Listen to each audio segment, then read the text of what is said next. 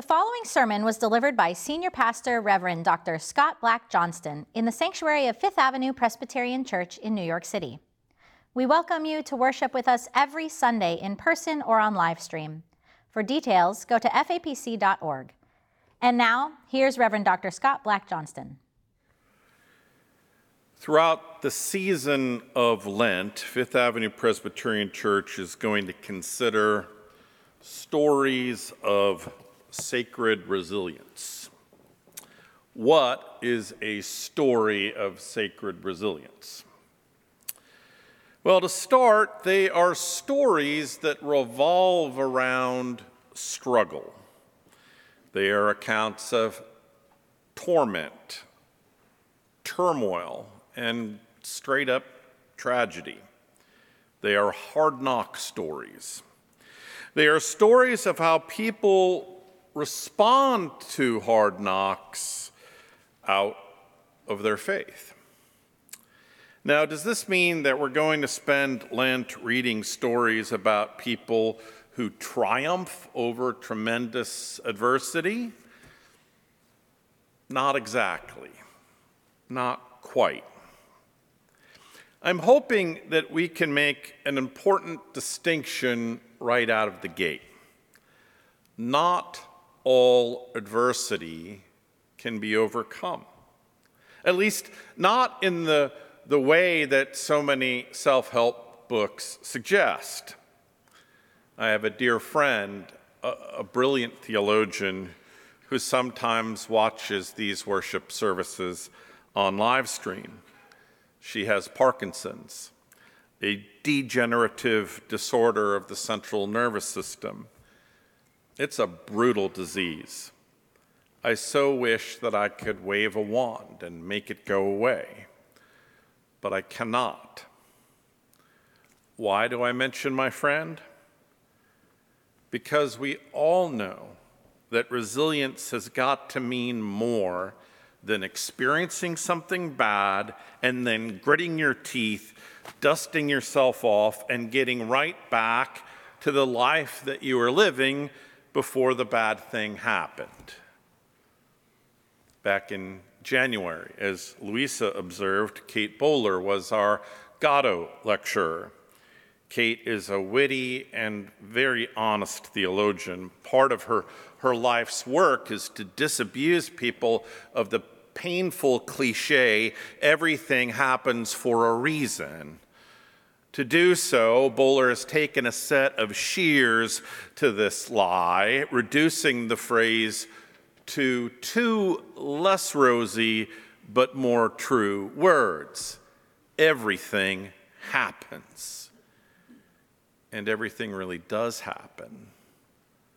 Along the way, some of the everything that we experience in this life falls into the skin knee category. We stumble, our knee hurts for a bit, but after a few weeks, the scab falls off and the trauma of the moment is a distant memory. But on the other hand, some of the everything that happens to us is not like a skinned knee. Not at all. Many of life's biggest challenges do not resolve in the way that we would hope. The scab becomes a scar. We cannot forget the bad thing that happened. Life's hardest knocks change us, they leave permanent marks. So, what then is a story of resilience? Good question, big question, a mission critical question for anyone seeking to navigate this rough and tumble life. And it's the question that we are going to try and answer this Lent. Each Sunday, we're going to read a story from Scripture in which a person or a community faces some sort of peril. It could be a challenge to a person's ego. It could be the erosion of a community's hope. It could be a threat to a person's life and breath. And each week we're going to peer closely at these stories, looking for signs of sacred resilience. Do stories of resilience share anything in common? I think our faith answers yes to this question. I think there's a sort of bedrock conviction that gives rise to sacred resilience. And, and I think that the poet Maya Angelou, the, the author of I Know Why the Caged Bird Sings, points us in the direction of this foundational attitude. A- Angelou is, is famous for writing about the courage and fortitude that it takes to live a life of, of passion, compassion, humor, and style, despite facing corrosive prejudice and personal challenge. In, in a letter to her daughter, Angelou describes her basic attitude toward life's hardships in this way I can be changed by what happens to me but I refuse to be reduced by it. I like that. Changed, but not reduced. Changed, but not made less. Changed, but always and forever a child of God. My friends, this Lent, we're going to explore what the good book has to teach us about living a life of resilience and hope in this crazy hard world. And today we're going to start down that road by listening together to a story that Christians all over the world are hearing on this first Sunday in the season of Lent the story of Jesus fasting in the wilderness and being tempted by the devil. Listen now for God's word to you as it echoes to us from the fourth chapter of Luke, beginning with the first verse. Jesus, full of the Holy Spirit, returned from the Jordan and was led by the Spirit in the wilderness, where for 40 days he was tempted by the devil. He ate nothing at all during those days, and when they were over, he was famished. The devil said to him, If you are the Son of God, command this stone to become a loaf of bread. Jesus answered him, It is written, one does not live by bread alone. Then the devil led him up and showed him in an instant all the kingdoms of the world. And the devil said to him, To you I will give their glory and all this authority, for it has been given over to me, and I give it to anyone I please. If you then will worship me, it will be all yours. Jesus answered him. It is written, Worship the Lord your God and serve only him. Then the devil took him to Jerusalem and placed him on the pinnacle of the temple, saying to him, If you are the Son of God, throw yourself down from here, for it is written, He will protect command his angels concerning you to protect you, and on their hands they will bear you up so that you will not dash your foot against a stone. Jesus answered him, It is said, Do not put the Lord your God to the test. And when the devil had finished every test, he departed from him until an opportune time. This is the word of God for you, the people of God. Thanks be to God.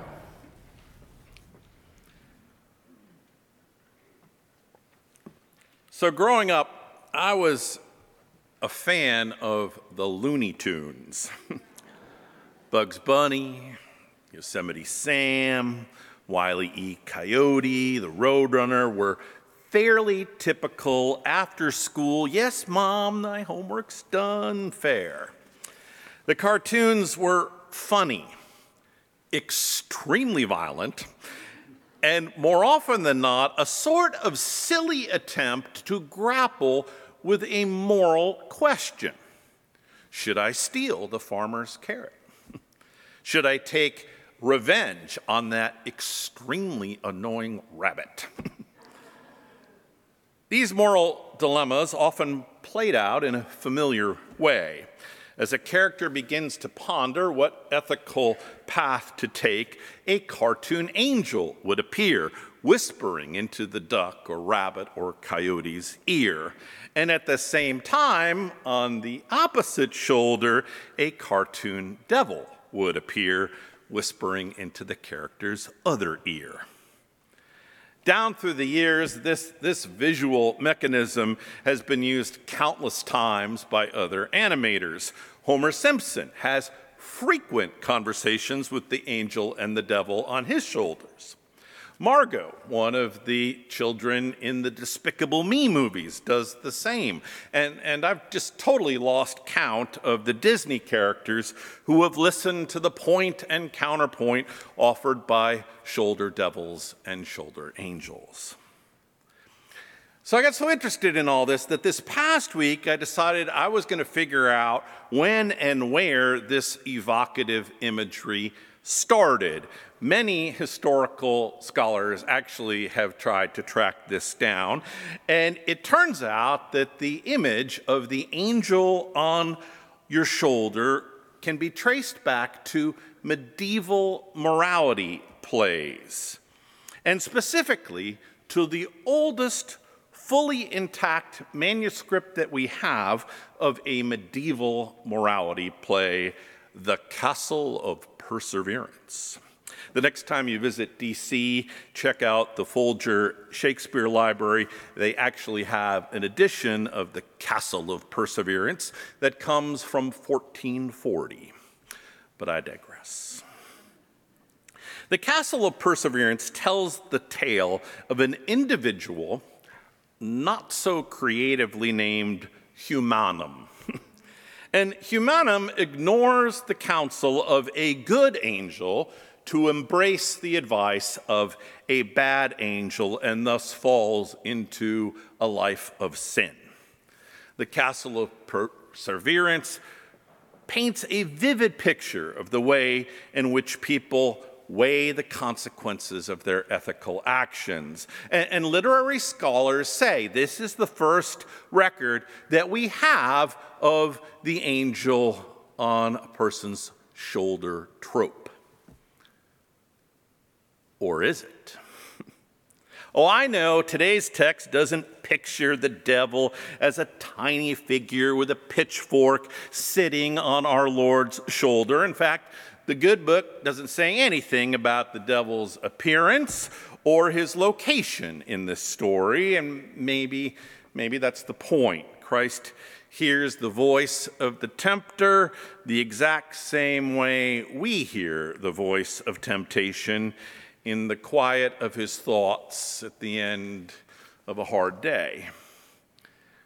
There's a lot going on in this fantastic story, but for our purposes, and out of respect for your afternoon plans, let's focus on three things. First, as Luke tells it, the story of Christ's temptation occurs over the course of his 40 day fast. And this doesn't really surprise us, does it? I mean, aren't we most vulnerable to temptation, to the whispers of dark possibilities, or to just plain grumpy thinking when we're tired or hungry or emotionally spent? It's, it's when our reserves are low that we can most clearly hear the devil's whispers. Life is tough, isn't it? It's been unfair to you really unfair. Nobody sees how unfair it's been. Well, you know what? It's time to push back. Use your elbows. Grab what's yours. You want some bread? Take it. You want power? Go ahead. You deserve it. Grab it. These whispers creep up on Jesus in the midst of his 40 days of deprivation, sitting in the wilderness, his stomach growling, contemplating his circumstances, his place in the world. Our first takeaway from this story is clear temptation leverages human vulnerability. Temptation plays dirty. The second thing that we might notice in this story looks to be a, a, departure from the angel on one shoulder, devil on the other trope. In this passage, we hear the devil whispering in Christ's ear, but, but, but where's the representative from the other team? Where's, where's the angel offering a counter perspective? Now, to answer those questions, we may need to, to zoom back a bit. According to Luke, before the devil shows up, but before the prince of darkness plays tour guide, flying Christ around, offering him authority and power over all people. But before the devil makes his grand play, it, it's Christ's spirit that does the leading. It was God's spirit who, who planned the original trip. It's, it's right there in the first verse. Christ, full of the Spirit, is led by the Spirit into the wilderness where he's tempted by the devil. Now, what does that little detail have to do with anything? One of the best parts of divinity school, in my opinion, is the conversations that seminarians have late at night. After sharing pizza and a few beverages, peculiar and fascinating questions can come tumbling out. I remember vividly the night my friend David, a Methodist, asked, why do you think in the Lord's Prayer, Jesus teaches the, the disciples to pray, lead us not into temptation? Is, is Jesus suggesting that God could lead, does lead people into temptation? I mean, why would God do that? Why do we ask God over and over, week after week, not to lead us into temptation? Today's text, I think, has an answer. According to Luke, Jesus was led by the Spirit of God to a place where he was tempted. The Gospels suggest that Christ's 40 days in the wilderness were a trial, a hard thing, a, a wring out the soul kind of experience. Uh, maybe, maybe the Lord's Prayer is simply Jesus' way of saying, I get it. And friends, it's okay to pray and to ask God not to have to do certain things, not to go through certain trials. And, there is, of course, at least one occasion when Jesus does exactly that. Do you remember the scene in the garden before the events of Holy Week, before the trial and the crucifixion? What does Jesus do in the garden? He prays that the unfathomably hard path that is opening before him might be avoided. Please take this cup from me. Yet, not my will, but yours be done.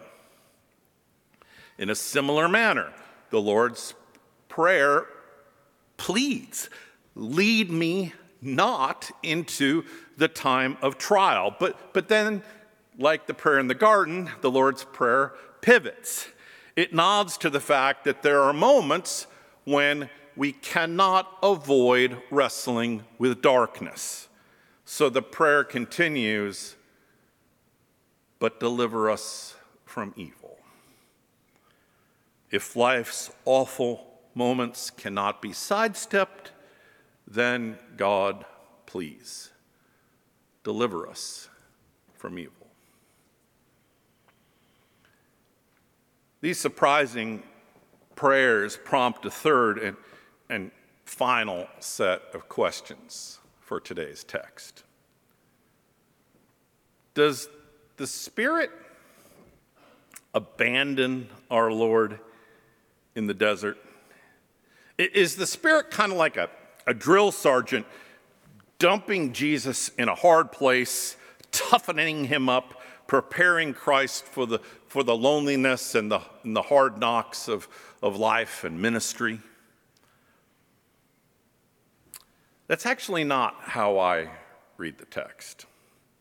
And, maybe I'm too influenced by those medieval morality plays, but I don't think the Spirit drives Jesus out to a place of temptation and then forsakes him. It looks to me like the Spirit hangs around, a source of resilience, a voice whispering into Christ's other ear during a trying time. Why do I say this? What does it look like for God's Spirit to stick around when things get tough? In her book, Operating Instructions, Anne Lamott tells the story of a friend of hers, a, a, new mother who takes her one-year-old son on a work trip to Lake Tahoe. They were staying in a B&B by the lake, and Lamott describes the rental apartment her friend was in in this way. Of course, since it's such a hotbed of gambling, all the rooms are equipped with these curtains and shades that, that block out every speck of light so you can stay up all night in the casinos and then sleep all day.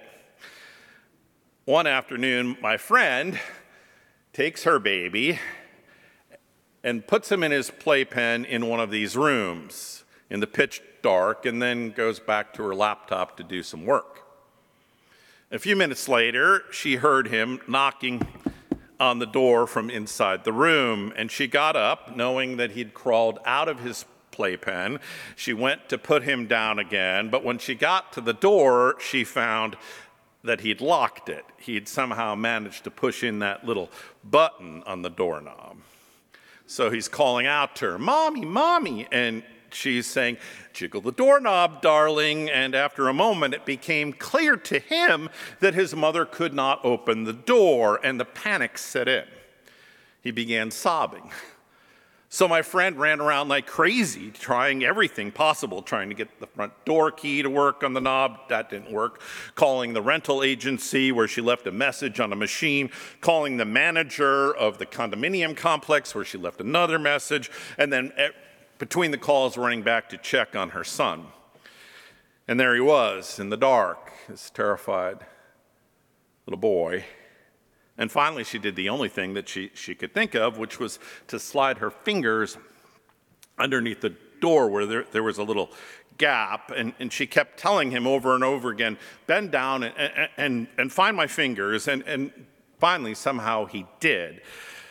So they stayed like that for a really long time on the floor, him holding onto her fingers in the dark. And he stopped crying part, part of her wanted to get up and go call the fire department at that point, but she felt like this contact was the most important thing. She kept saying every once in a while, Can you, can you try jiggling the knob a little bit? And he would get up and jiggle the knob. And uh, after about a half hour or so, it finally popped open.